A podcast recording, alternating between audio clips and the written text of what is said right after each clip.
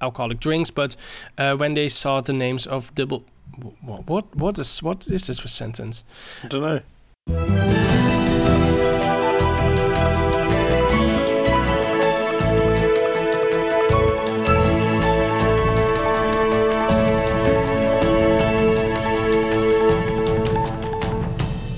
It's Friday, June the 2nd, and this is the Dutch News Podcast, your weekly chance to catch up with what's been going on here in the Netherlands. I'm Gordon Darragh, contributing editor at Dutch News and Cyclepath Killjoy, and with me today is Paul Peters, master student in civil engineering, and Fram Bolder Boa. I just have one question, Gordon. One question, okay, what's is that? that cricket news? There's a cricket news this week? Oh no, there's no cricket news, Ah. no. Then what's the point No. of having this podcast? I know, I, I'm not quite. I, we should just pack up and go home. yeah, That's it. I think so too. Yeah. Yes. Out And- for a duck. and we should play. Yeah. Uh, we should play Mens Erger Je Niet. Um, Yes. well, if, if someone can explain the rules to us first. exactly. Yeah. We both have um, civil servant or yeah, enforcement officer related job titles this week. Oh, I is see. that the case? Okay. Yeah, yeah. Well, let, kind well of. let's start with uh, with your job title then. I think. Uh, Yeah. You've been uh, cycling around The Hague, visiting embassies somewhere, right? Um, yeah, and, and t- t- taking down unauthorized street signs Yes. because I take a very dim view of those. No, I haven't, but uh, the the Hague City Council have. Um, somebody put up a picture on Twitter. In fact, I think it was, I think it was uh, Danny Kemp, the uh, uh, correspondent for uh, Associated AFP in The Hague, noticed that uh, he would cycle past a sign uh, on a cycle path, and noticing that it had, be, it had been renamed um, uh, uh, Slava Ukraini Lanche, so uh, Glory to Ukraine Lane, and this cycle path goes around the back of the Russian embassy. So he thought that was Ah. quite nice. It was one of those nice blue boards, you know, blue signs that uh, that they have in uh, in Dutch cities, uh, naming the path, and also with a little explanation underneath, giving the date that the Russian invasion started of 24th of February 2022. Only problem was this wasn't an official council sign. And the council really? noticed this tweet, and they contacted, they replied to say, "Where is this sign?" And within about three hours, it had gone. So, if you, if you want, if you're having the, the rule, the moral is yes. So the council killjoys basically saw that uh, somebody had put up an unauthorized street sign, um, to, trying to troll the Russian embassy. Uh, in the in the grand tradition that started with the guy who parked the Wurlitzer outside the Russian embassy and played the Ukrainian national anthem. He was also told to leave by the Boas, Oh, but then really? he, he came Oh. back and they decided to just let him carry on. So I don't know if somebody's now going to put this sign back up again. Um, but uh, yeah, it got lots of attention on Twitter, and lots of people uh, thought this is a great move and a great initiative by The Hague um, uh, to, to wind up the Russians. And then they were disappointed to find that The Hague hadn't authorised it, and in fact, they took it down and they issued a statement saying that the rules are the same for everybody, and you're not allowed to just go around sticking up street signs. I just thought when I saw the picture, I thought it was uh, also an, an official new road sign. It's a very good imitation of an official Yeah. sign. I mean, it looks Yeah. perfect. Yeah. It really looked convincing indeed. Yes, uh, but yeah, unfortunately, uh, the Hague is uh, is uh, yeah what you say a little bit of a killjoy, as uh, Extinction Rebellion also noticed Yeah. uh, earlier this week. Yeah, Um, but I think the, rule, the, the lesson from this is that if you live in The Hague and you've got any problems with like the council not collecting your bins or not repairing a pothole, just get them to stick a pro-Ukrainian sign on it, and they will come round within about an hour and a half and clear up whatever Yes. problem you have. Yeah, yes, they're very yes, responsive. Um, I think The Hague still, um, yeah, sees itself as sort of the most diplomatic city in the world, Yeah. right? So they don't want to um, annoy anyone diplomatically. Uh, so uh, yeah, that's probably the reason why they uh, they also don't want to, um, yeah, annoy a country, even though it's been uh, illegally offending another one uh, for the past uh, what is it, uh, nine years or something. yes, yeah, and, and, and of Um, course shooting down planes with uh, Dutch citizens uh, sitting in them. So there was. Um, Yes. So, yeah. Anyway, but yeah, um, on the um, yeah the subject of uh, uh, irritating things, you've been uh, tramping around the, the reservoirs of Zeeland, uh, spotting people getting up to no good in the dunes. I understand. Yeah, a, a, a, a kind of. Uh, quite a bizarre news story came out uh, this week, uh, coming from uh, the uh, town of Vrouwenpolder in Zeeland, uh, where apparently, um, yeah, there is a lot of complaints about people having sex on the beaches there and in the dunes, and unfortunately, these are protected nature areas. So, yeah, the municipality of Veere felt itself inclined to, um, yeah, hang a- another set of signs, which didn't look too convincing, to be honest. When I first saw the picture, I thought this can't be real, but it is. Um, to let visitors know that having sex is absolutely forbidden there. Yeah. Uh, and they even um, uh, put up uh, uh, the emergency uh, phone number of uh, of the police next to it. So uh, Yeah. if you see someone illegally having sex in the dunes in Vrouwenpolder, you you also know who to call. Yeah. Um, and, and will- you'll know how to recognize people illegally having sex in the dunes because they've also done little um, icon of two pairs Yeah. of feet with a line crossed through it to exactly. to illustrate to illustrate the point. And in So the Great Dutch no- tradition, they, they have this uh, little icon and also the words "no sex," just in the Yeah. same way that whenever you see a no entry sign on the motorway, it doesn't just have a red circle with a white line through it. It also has a board underneath saying "go back." Yeah. So just to under, just to emphasise the point. So, yeah. Um, so it is already illegal to enter the dunes. Uh, so now Yeah. they have to emphasize that it's also uh, not allowed to have uh, activities in the dunes. Uh, to Yeah. So yeah, it Yeah, seems a little but I think this is going to be a great, you know, it- this is absolute catnip for Boas, right? Because you can Yeah. go into the dunes, you can find people for having sex, and you can find them for being in the dunes, and you can find them probably for not carrying ID because it's a nudist beach. so I assume that there won't be any opportunity to do that either. So three fines at once. yeah, it's boa heaven there. exactly. Um, and also, I was reading the uh, the article on uh, Omroep Zeeland about this, and there was a related article uh, about this same beach, uh, saying that uh, uh, um, environmental groups want uh, to uh, reinstall or reintroduce rabbits uh, in the dunes there, because there's apparently a huge shortage of that.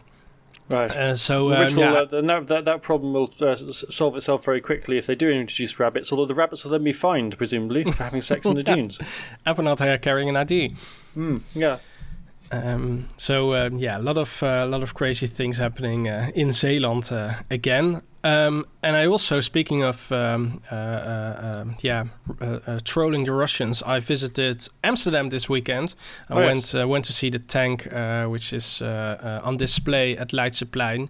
Uh, but unfortunately, it was also a catnip for wappies because there were a lot of crazy people um, throwing flowers on the tank, uh, Right. saying that um, they were um, praising the Russian heroes and uh, stuff like that. So Okay. unfortunately, um, it is uh, yeah also. Uh, So it's, become a magnet for um yeah uh, for, for fascist lunatics. So yes, indeed. yeah, great. So staying on the subject of um, uh, inappropriate uh, behaviour, um, we've got some Motpef involving soft drinks this week. Yes, um, it comes from uh, soft drink brand DubbelFrisss that launched a number of uh, new drinks uh, in the flavors of popular cocktails. And that led to some raised eyebrows by people shopping for groceries. I used to drink DubbelFrisss all the time when I was a kid. I'm afraid to say I still do with because I yeah, uh, have supper with my children, so we all drink Aha. DubbelFrisss. Yeah. So I, I drank it recently for the first time in, in many years, and I was just appalled by, by how sweet, uh, how, how disgustingly sweet it was. Yeah, I thought You've probably was- forgotten, yeah. Yeah, really. I Yeah. really was. Yeah, I only drink water and and coffee uh, now Uh-huh. for years now. So yeah, I was I was I was really. Uh, I couldn't believe I, I liked it when, as a kid, but uh, yeah, it is it is very popular. But you like it uh, Uh, I tolerate it. Yeah, I, I just drink it out of convenience. Really, I mean, it's on the Yeah. table, so I, yeah, and I want something with a bit of flavour, Hmm. so I reach for it. Yeah, I can't say that um, I'm a big fan. there are new flavors in store now, and those include strawberry mojito and porn star martini. Hmm. Uh, but they are completely alcohol free. It even says on the package zero percent alcohol, and that means that they stand among the apple and orange juices in the supermarket shelves. Yeah, there were outraged people on social media. They said their jaws dropped when they saw the new uh, uh, flavors in the supermarket, um, and others uh, asked how they could explain what a porn star martini is to their children. Uh, I don't think they necessarily were shocked by uh, that the names refer to a alcoholic drink, uh, but some were shocked that they had to uh, explain the word porn star to their children. It was a porn star or martini? I don't know. It's, uh, It- nah, I mean, they- martini is. with I mean, it's, fairly straightforward. I mean, a, mar- a martini is a drink, and the porn star is the kind of faint one in the, the in, in the north sky that uh, sailors navigate by by night, right? I mean, That's how you explain it to your kids, and then you can enjoy Yeah. them explaining it to, to their friends. I think you should uh, they should explain it like this. Yeah, that's uh, that's probably for the best. No, Yeah. so the, the all the articles about this OPEF seem to think that people were mad about the alcoholic names, but I think when I just looked at social media, people were just mostly concerned about the word porn star. So I think there was a little bit of misunderstanding there by the by the media. Um, However, there were some experts that were also not happy with uh, the new names by DubbelFrisss. They said that using the names of popular cocktails uh, will normalize the usage of alcohol among children and it will encourage them to start drinking earlier, even though the drinks are technically non alcoholic. Um, DubbelFrisss responded to the OPEF. They said that, if anything, their flavors show that you don't need alcohol to have a good time. Yeah. Or to Just- destroy your teeth. Yeah, yeah, indeed. So uh, yeah, it was uh, it was a little bit uh, it was a, it's a strange op-ed, I think, um, and also uh, RTL News included a number of tweets which were clearly ironic. How will I explain this to my children? Uh, one of these tweets said, and I know this Yeah. person, and I knew that he meant it very ironically. So Yeah. uh, yeah, that's uh, I don't think uh, anyone. Uh, I don't think uh, they understood the OPEF uh, too well.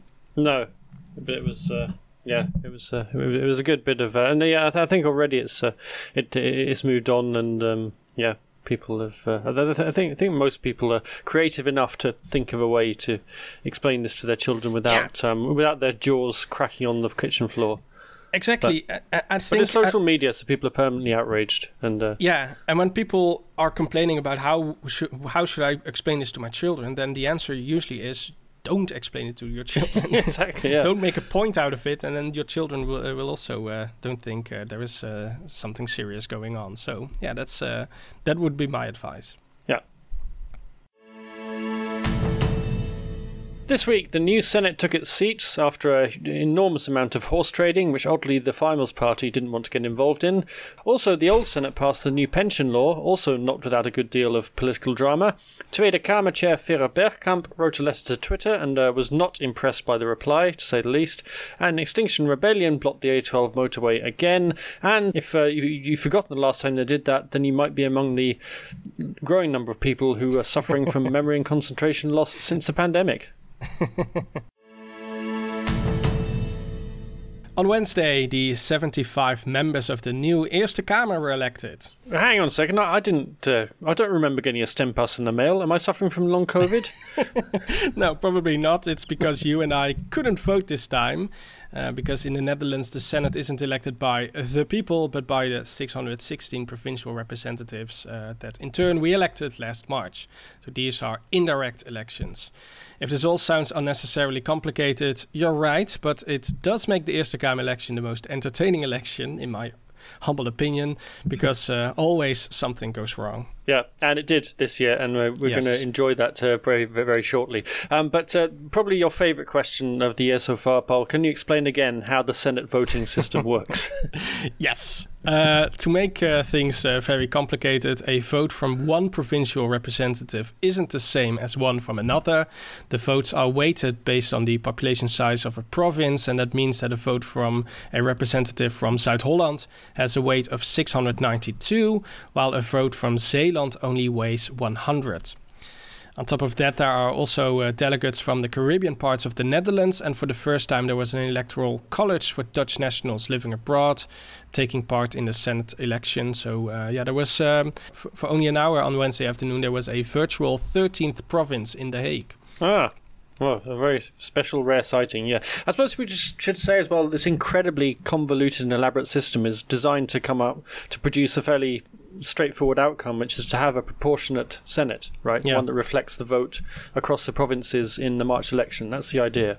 But they seem to they have this incredibly, yeah, Byzantine mechanism for doing it, which always Yeah, causes and- problems. Yeah, And, and, and that's because uh, the provincial councils have a cap on the number of seats yeah, uh, there are. Um, um, I think the smallest provincial council has 20 seats, uh, for, and for every 250,000 inhabitants, uh, another seat is added. Uh, but there is a cap of 39, I believe, and uh, in the case of South Holland, it should uh, actually should have a lot more seats than uh, based on the based on the population than it than it has based on the cap. Um, so yeah, that is why they need to correct. Yeah, Yeah, So, so, the- so the, the the makeup of the provincial assemblies is not proportionate, No. but they have to somehow then engineer a proportionate result. Yeah, And yeah. It's hideously complicated. Anyway, yeah, unnecessarily complicated, but Yeah. it makes things a lot a, a lot more fun. Uh, Yeah. I It's, think it's, it's real entertainment for political nerds. So yeah, it really is. Um, and um, because uh, as in every election, uh, there is something called uh, restzetels or remainder seats, which in normal elections are distributed among the parties in an extremely complicated formula. Uh, but this election is different though, because delegates are not bound to vote for their own party, and that means that parties can make deals with friendly or like-minded parties to have their representatives vote strategically for another party, uh, and uh, in that way force a more favorable redistribution of the remainder seats. Um, the parties have spent the past two and a half months to work out what was the best way of, uh, of redistributing all the votes. Yeah. Um, horse trading or cow trading, as we yeah, call it. in I love that in Dutch it's called cow trading, yeah, koehandel. yeah, yeah, Instead Yeah, of horse trading. Yeah. Um, so yeah, that's uh, that's uh, that's how they spent their time the last uh, two and a half Yeah, months. so they've basically all been uh, sleeping with their Excel sheets to try and work out what was the best combination of votes. Yeah, and um, yeah, th- without trying too hard to explain it, I mean, you have remainder votes because the the the, the, the, the um, when the seats are counted, you have to you you only, you only get the complete. You know the the, Yeah. the, the the number of full full seats that you get votes Yeah. for. Then you always have some votes left over, and you then can combine those votes to get a seat for one or other party. If you if you lend or, or go gift some of your leftover discarded seats to a party that doesn't quite have enough for an extra seat, and that tends to favour parties that are in coalition with each other or that have alliances or sympathetic favourite parties that they can do deals with in in the Senate, and uh, that's I guess what happened uh, this time as well. Yes, um, and uh, the results are that uh, the big winner of the provincial election is, uh, yeah, the Boer-Burgerbeweging of Caroline van der Plas. Uh, the anti-nitrogen party won the election in uh, all provinces last March, often uh, with a major lead. And in the initial prognosis, uh, they were expected to win 17 seats, but they failed to successfully horse trade. Yeah, Uh, the, the, the farmers didn't have enough horses to no, trade. exactly Yeah. to trade, Yeah. uh, and they only won 16 seats. So they basically lost one seat uh, based on the outcome of the provincial election. That's still enough, though, to become the largest faction. So uh, Caroline van der Plas already commented, saying that 17 or 16 seats, uh, we, we don't really mind. Uh, we are the biggest, and we are happy with that. Um, the big winner of the horse trading is the four party coalition of Mark Rutte's cabinet. They were initially expected to win only 22 of the 75 seats, so that's uh, yeah far ahead from a majority. But thanks to uh, smart horse trading, they managed to win two extra seats. Both CDA and ChristenUnie won an extra seat. And to just yeah, explain how complicated everything is. Mhm. VVD had plenty of votes uh, for the 10 seats. I think they had votes for 10.8 seats. Yeah. Uh, so two VVD um, representatives from Overijssel voted CDA. Two D66 representatives from Zeeland and Flevoland voted VVD. One D66 representative from Overijssel voted ChristenUnie. uh, and this was all because D66 refused to vote for CDA because of uh, yeah their nitrogen stance. So they Yeah, and I think that's a really interesting little nuance there, or the the, the, the fact that uh, one coalition partner refused to cast any votes for another coalition partner. That tells That you says a something lot, about the yeah. the state of the coalition. Yeah, Yeah, yeah, and also we live in a apparently in a universe where D66, because of uh, principal reasons, re- uh, refuses to vote for a party and then just votes for ChristenUnie, which, Yeah. um, yeah, uh, within this coalition is their natural opposing party. I think. and that's So, a yeah. nemesis. Yeah, on a lot Yeah, of things yeah. like euthanasia, for example, and uh, yeah, and abortion. Yeah, so Uh, so very strange uh, political Yeah. times, um, and the opposition parties were clearly unable or perhaps unwilling to uh, to strike deals. This cost BBB and PVV both one seat, so uh, Yeah. yeah, they uh, they lost. Yeah, and the SGP they gained a seat as well, I think, because they got a vote from the ChristenUnie. Uh, Yeah, but but uh, uh, yeah, the, the, the ChristenUnie and SGP have a joint faction in Zeeland, so Yeah. yeah, it was a little bit difficult to, um, yeah, uh, uh, sort of t- say to one of their representatives you have to vote for ChristenUnie, but they they managed to to um, to outweigh that, I think, for somehow. Uh, I can't remember exactly how. Yeah, yeah. But anyway, yeah. so we mentioned earlier that something always goes wrong in these elections, and in this um, occasion, the casualty of the of the big, uh, what, for want of a better word, fuck up was uh, GroenLinks, right? Yeah, yeah, yeah. Uh, because there was a bizarre incident. Uh, Deborah Fernald, a GroenLinks delegate from Zuid-Holland, voted for Volt instead of her own party. and as a result, GroenLinks didn't win eight seats in the Senate, but only seven, because, yeah, Zuid-Holland has the largest weight. Uh, a vote from Zuid-Holland has the largest yeah. weight. Um, uh, and and the other seat went to Volt. Uh, and when it became clear uh, this wasn't a mistake by Fernald, uh, she was immediately expelled from the provincial GroenLinks faction, um, especially because apparently there were there were already frictions between her and her party. And Fernald told NOS she regretted her vote for Volt, but she said she had no bad intentions, but simply didn't know what the consequences of, of her vote would be. She added that she voted for Volt because she had befriended someone from that party uh, when she uh, uh, became a provincial representative, and she blamed GroenLinks for not telling her that she was supposed to vote for her own party. so, so, so, yeah, so, so, she was upset that uh, she hadn't been told that uh, she should vote for her own party, and she also wasn't aware that casting a vote in an electoral college of 600 people might have an effect on the outcome of that election. I think GroenLinks is happy that they uh, got rid of her now, even though she took her own seat with her.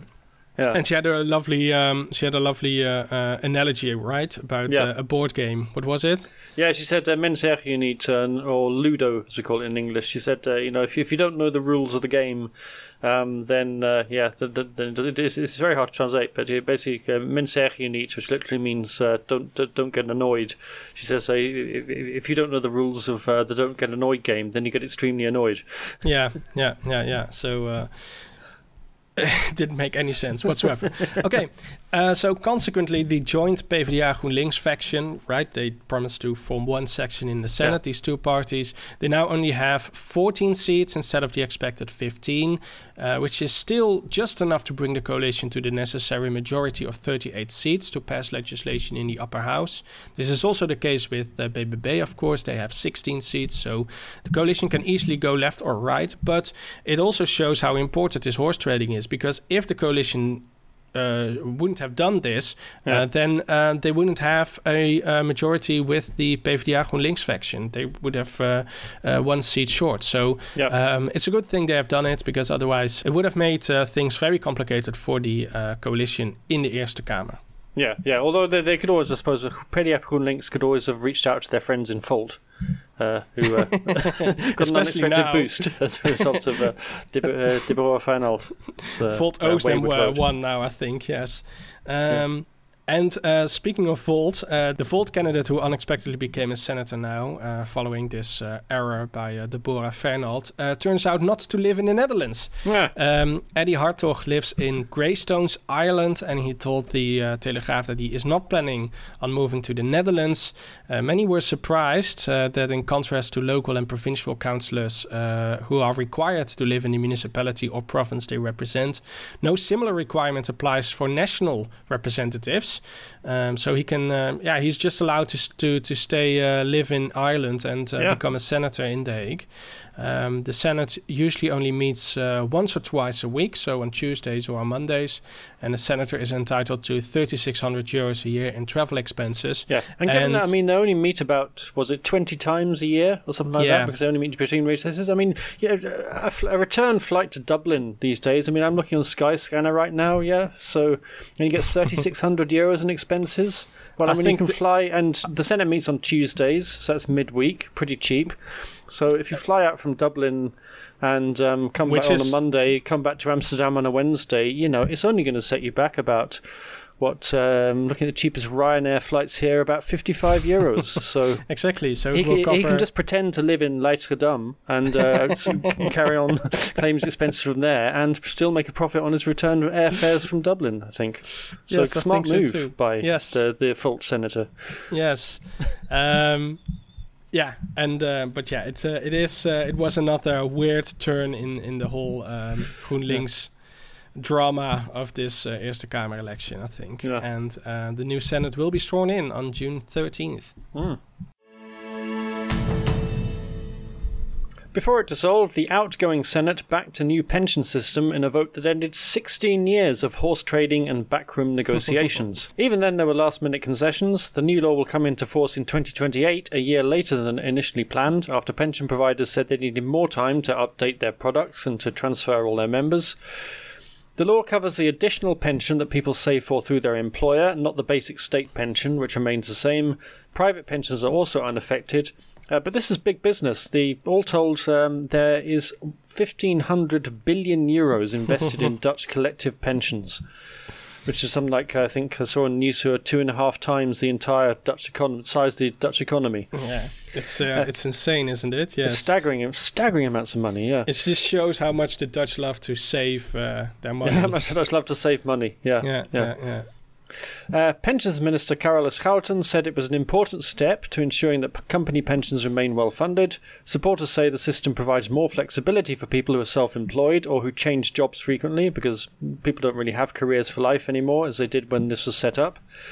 Pensions expert Marieke Knoef of Tilburg University said it would be more transparent and allow people to see what share of the total pension fund was going to them.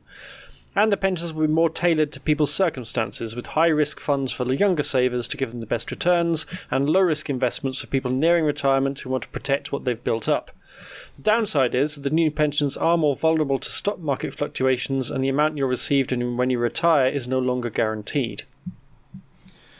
So how does this new pension work then? Oh, great. Yeah, this is my equivalent of the uh, question about the Senate elections, right?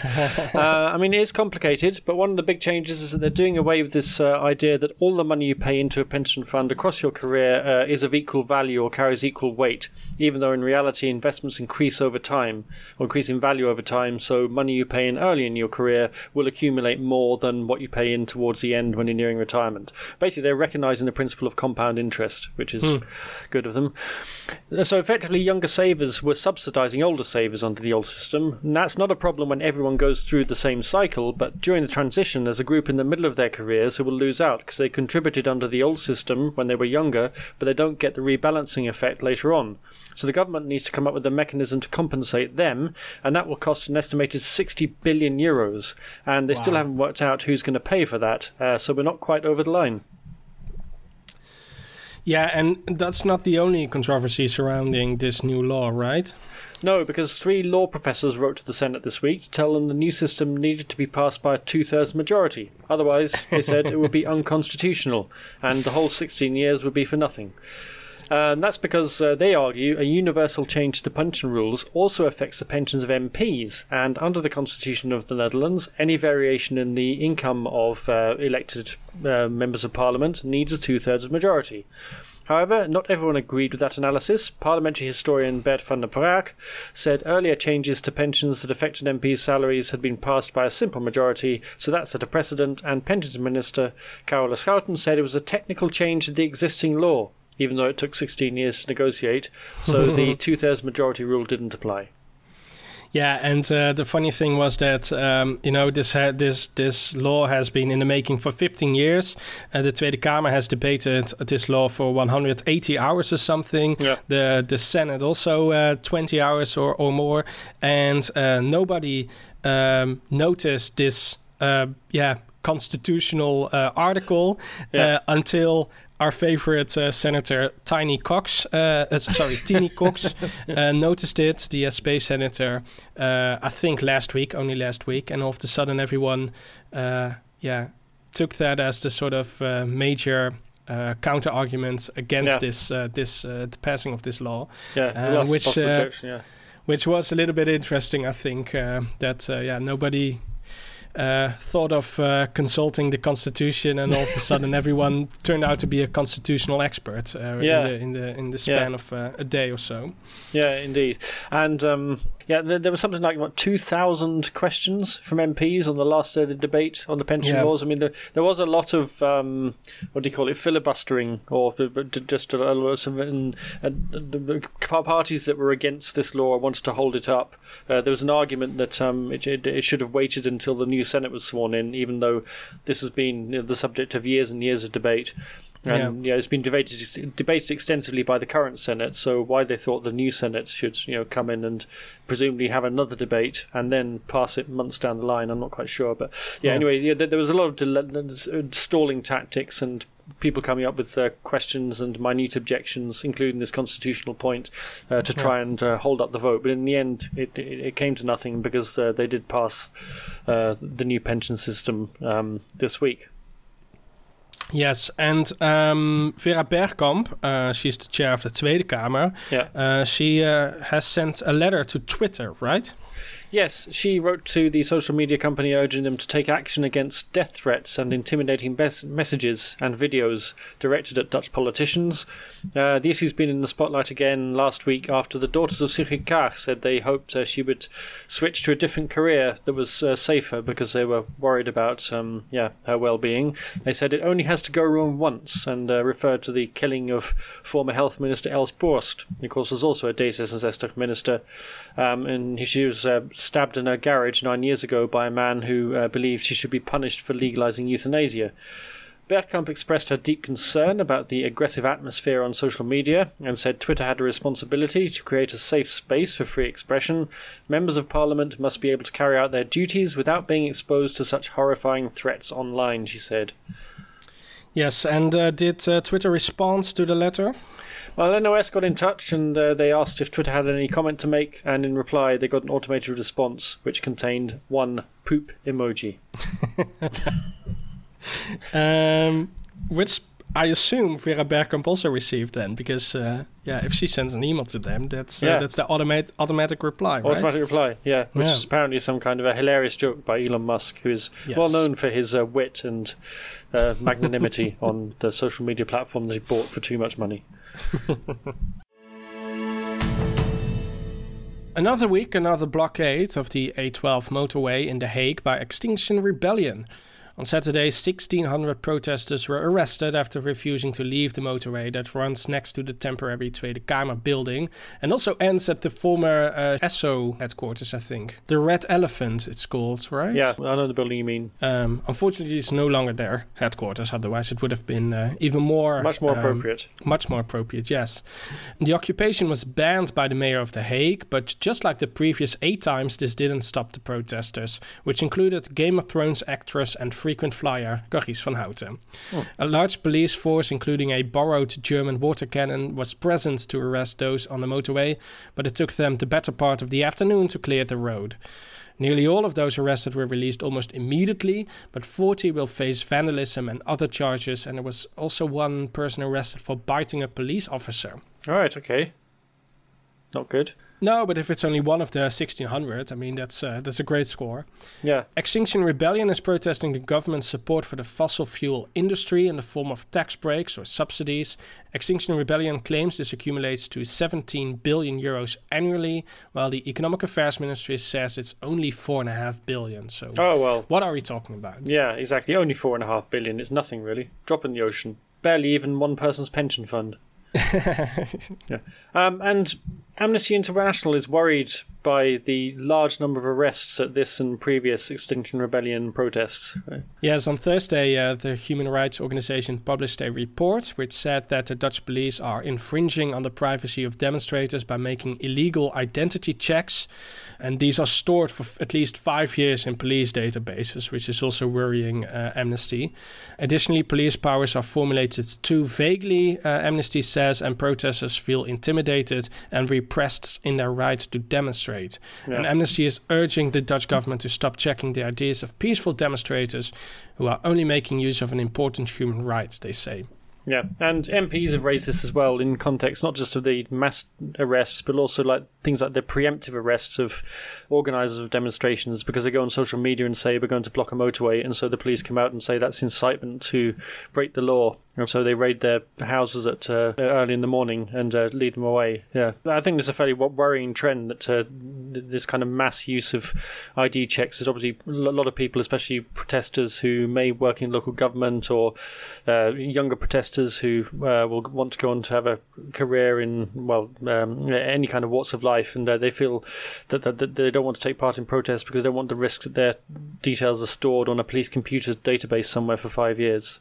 so it has kind of a, a restricting effect on the right to protest. That's right, but uh, yeah, then there are other people saying that um, blocking a motorway is not uh, a legitimate form of protesting. It is an illegal yeah. activity. So yeah, the police then has a duty to prevent this uh, from happening as much as possible. So yeah, they say uh, the police is allowed to do this uh, because it's part of their duty. Yeah, the police themselves say it's a proportionate response, certainly, and I think uh, uh, Amnesty's argument is that you shouldn't be taking people's ID details if they're actually posing a direct threat to public order. The question is whether you actually need to take the details of dozens or hundreds of people, or whether this is a police tactic. The police themselves are also were also annoyed that almost all the people who were arrested last weekend were then released without charge, and they've accused the prosecution service almost of like inciting further protests by not charging them. Yeah. Whereas the prosecution service say, well, actually, when we looked at what they'd done, it didn't constitute an offence on under our criminal law, so we couldn't prosecute them. No, and they said that uh, you know the the whole uh, point of arresting these people was to clear the motorway. So uh, yeah. uh, by arresting them, that effect was already uh, reached. So yeah, we no longer had a reason to keep them in custody.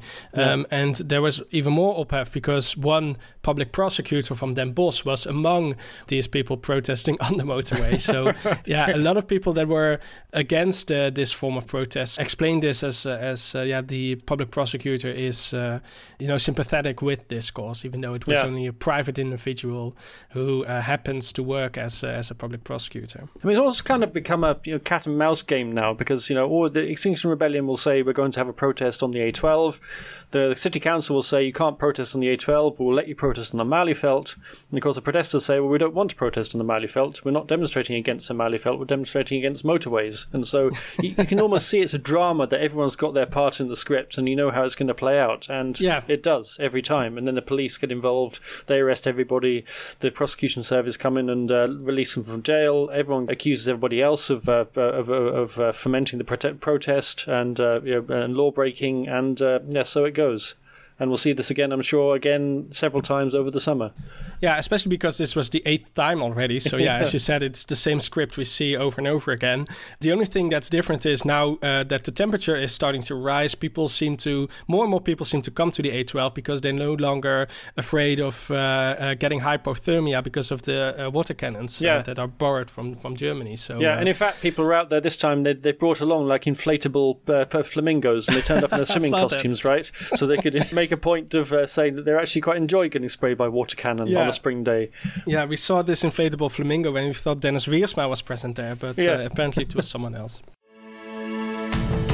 We can't promise you a seat in the Senate or a get out of jail card if you get arrested on the A12 or an inflatable flamingo, but you can earn our sincere gratitude and keep this podcast going by sponsoring us on Patreon. We really do rely on the support of our generous sponsors to buy us the time we need to record these podcasts and keep you updated on all the latest news and political developments here in the Netherlands. So thank you once again to all our very wise and uh, magnanimous patrons for your continued support. New patrons will receive a shout out to say thank you individually and the chance to ask us a question. Uh, we won't store your details for five years either on a database, so rest assured on that point. And you can become a patron today for as little as a euro, a dollar, or a pound a month just by logging on to www.patreon.com, that's P-A-T-R-E-O-N dot com slash Dutch News NL. The number of people going to their doctor with memory and concentration problems has increased by almost a quarter in the last three years. The Public Health Agency, RIVM, said the most likely reason is the effect of long COVID, or the long term symptoms of a coronavirus infection, in the 45 to 74 age group, the number of cases is up by 40% in the first quarter of 2023 compared to the same period in 2020, which was just before the pandemic broke out. But the lockdown restrictions may also have accelerated memory loss, particularly in people who are already starting to have problems like Alzheimer's patients because their routine and their social network fell away and their whole kind of mental balance was disrupted. Doctors and patients have called for a national action plan to improve what they say is a failure to treat long COVID patients in the Netherlands, the AD reported last month. And uh, there are more that have been struggling to remember things since the pandemic, right? Yes, uh, particularly KLM. The national airline uh, seems to have forgotten about its obligations um, to uh, make uh, cost savings uh, in return for receiving 3.4 billion loans in uh, coronavirus support to help it survive the pandemic. That's according to a report by the state agent or the uh, regulator, whose job is to sort of oversee how the national flag carrying airline spends government money. KLM received the biggest handout of any company during the pandemic, but in return it had to implement a number of cost saving measures. Ground and cabin staff had to accept a pay cut as part of the deal, but employees higher up the pay scale managed to avoid a similar sacrifice. The company also paid bonuses to its staff and failed to tackle tax evasion by employees who used the flight schedule to get around tax residency rules. Jeroen Kremers, the state agent, said that the company had fallen 250 million euros short of its target altogether. That was just this year, actually, 2022. Hmm, wow. Last year, rather. Yes. Yeah. And how did KLM respond to uh, all these accusations? Yeah, KLM were having none of it. They said the government support was effective and allowed the airline to survive the pandemic. They also accused Kremers of exceeding his brief and mixing facts and opinions, and they insisted that they comfortably achieved the 15% reduction in controllable costs between 2020 and 2022. And they've also repaid all their loans, and they began recording positive financial results last year. Our 33,000 employees are grateful for the government's support and proud that the KLM has emerged in this difficult period, the airline said in a statement. But uh, yeah, I think um, Sigrid Kaag also said she wasn't impressed with uh, the report from uh, Kremers, and uh, she said that uh, she felt the KLM had not complied with the conditions of the deal that it agreed on to take the loans. So there will be further repercussions, I think. I hope for KLM uh, there's no uh, pandemic in the near future because I don't think with this kind of behavior they cannot count on uh, as much as support as they uh, did the last time. No, indeed, yeah, yeah. They also flew the royal family home from their holiday retreat in Greece when the ophef blew up about them uh, going away on holiday during the pandemic. So still provide uh, an important uh, service to uh, to national ophef there. That's right. A 34 year old man in Huizen was arrested on Thursday for hanging a Nazi symbol in his car window. Police released a photo of a small banner with a uh, Partijadler, that's the logo of the Nazi party, in the back window of a red Volkswagen Lupo on Facebook. And earlier, the man was told by police to remove the banner after he was spotted driving around with it in the North Holland town. But a few days later, the car was spotted again, this time parked in front of a police station where the man was summoned to go for another case. The man was promptly arrested on charges of uh, groepsbelediging, which uh, translates to something like a group insult. Yeah, discrimination against a group or something. Yeah, something like that. Yeah. And the public prosecutor is now deciding how the case will be handled further. And yeah, this photo is just well, the most fairly conclusive, thing. isn't it? Yeah it yeah he was really caught red-handed and also he was driving in a volkswagen which is probably not a coincidence.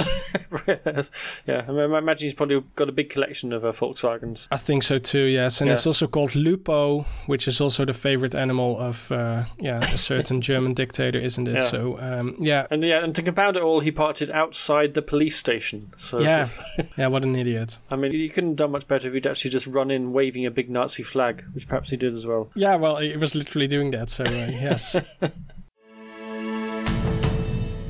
In sports news, the Eredivisie's wrapped up at long last at the weekend, with uh, PSV Eindhoven securing second place with a last gasp win at AZ Alkmaar. That result also meant that Ajax finished third, despite losing their final match 3 1 to SV Twente, who finished in a very creditable fifth place. The final Conference League playoff slot went to Heerenveen, following their 2 0 win at home to Go Ahead Eagles. At the other end of the table, Emmen began their fight to stay in the top division with a 2 1 win at NAC Breda in the semi finals of the nacompetitie. In the other match, hmm. Almere City drew 1 all with VVV Venlo in their first leg. The second legs are being played on Saturday, and the two winners will play off for a place in next season's Eredivisie over two legs next week. And uh, there was also plenty of Ajax news off the field this week, right? Because yeah. uh, the team from Amsterdam has been struggling a little bit uh, in the past uh, months, past year, I think, and uh, this all uh, translates into uh, drama outside the field, right? Yeah, it's been struggling on the pitch and uh, hasn't really had a happy time off the pitch either. Well, last year it was all about PSV losing their manager, and Ruud van Nistelrooy, in quite dramatic circumstances, and Feyenoord hanging on to Arne Slot. Uh, this week, uh, Ajax have parted company with their coach, John Heitinga. Less dramatic, he was appointed as an interim coach uh, after the debacle of Alfred Schreuder, who was uh, sacked uh, in, in January. Heitinga, who had no coaching experience, was uh, appointed uh, as, a, as a stopgap measure effectively. And although he steadied the ship, the team lost the cup final. They yeah, finished uh, third in the league. That's their first finish outside the top two for 14 years. And they said they wanted to appoint a more experienced coach. And the name of Peter Bosz, who was coach before Erik ten Hag, has been mentioned as among the leading contenders. But the other head to roll this week at Ajax was Edwin van der Sar, who stood down as chief executive after seven years. The former uh, Ajax and Dutch international goalkeeper said he and the club had experienced wonderful things together, but it had also been an incredibly tough period. Van der Sar presided over a, a, revival of the team on the pitch. Ajax won three league titles under his stewardship. They reached the final of the Europa League and came very close to the final of the Champions League a few years ago. They've also nurtured players who sold for huge transfer fees like Frenkie de Jong, Matthijs de Ligt, and Antony. But the club was criticised for his handling of the case of Appie Nouri, who was left permanently brain damaged after he suffered heart failure during a friendly match. And Van der Sar also appointed Mark Overmars as director of football. Mm. Of course, mm. Overmars left in disgrace last year after he was found to have been sending inappropriate pictures to female colleagues. And there was some talk that uh, Van der Sar and the club's board had been rather slow to wise up to what Overmars was doing. But there's better news for the uh, Ajax women because they get their title celebration in the end, right? Yes, um, uh, while the men continue to be, to be a source of disappointment, uh, the women have defied the club's directors, uh, who said that they didn't want to have a celebration for the women's league title because they felt there wasn't a celebratory atmosphere at the club. So they turned down the offer of a, a reception either on the balcony of the um, Amsterdam City Hall or on the Leidseplein, uh, where the where, which has been decorated in a moment by a Russian tank, um, a Russian tank that's been destroyed, which is probably more of an a metaphor for Ajax's current uh, state of health. anyway, um, Van der Sar, in one of his last statements as CEO, said there wouldn't be a reception for the women's team, so a local brewery, an online football channel, and former Ajax player Leonne Stentler arranged for the players to turn up in limousines at the Levenslang nightclub, where hundreds of people danced the Polonaise, listened to some terrible music, and by all accounts had a great time. Okay. They probably guzzled some raw herring as well, so good on them. All right. Um, that sounds awful. It does, but uh, they, they, enjoyed it, and nothing's nice to finish uh, the podcast on that beat note. Yes, that's right. That's all we have for you this week. This podcast is a production of Dutch News, which can be found online at dutchnews.nl. We'll include links to everything we've talked about today in the liner notes. You can get in touch with us by email to podcast at dutchnews.nl. And if you want to help us out, please consider subscribing to the podcast and leaving us a rating, or even backing us on Patreon at patreon.com slash dutchnewsnl. That will earn you a shout out on the podcast and uh, our undying gratitude. My thanks to Paul Peters. I'm Gordon Darroch, and we'll be back next week. Música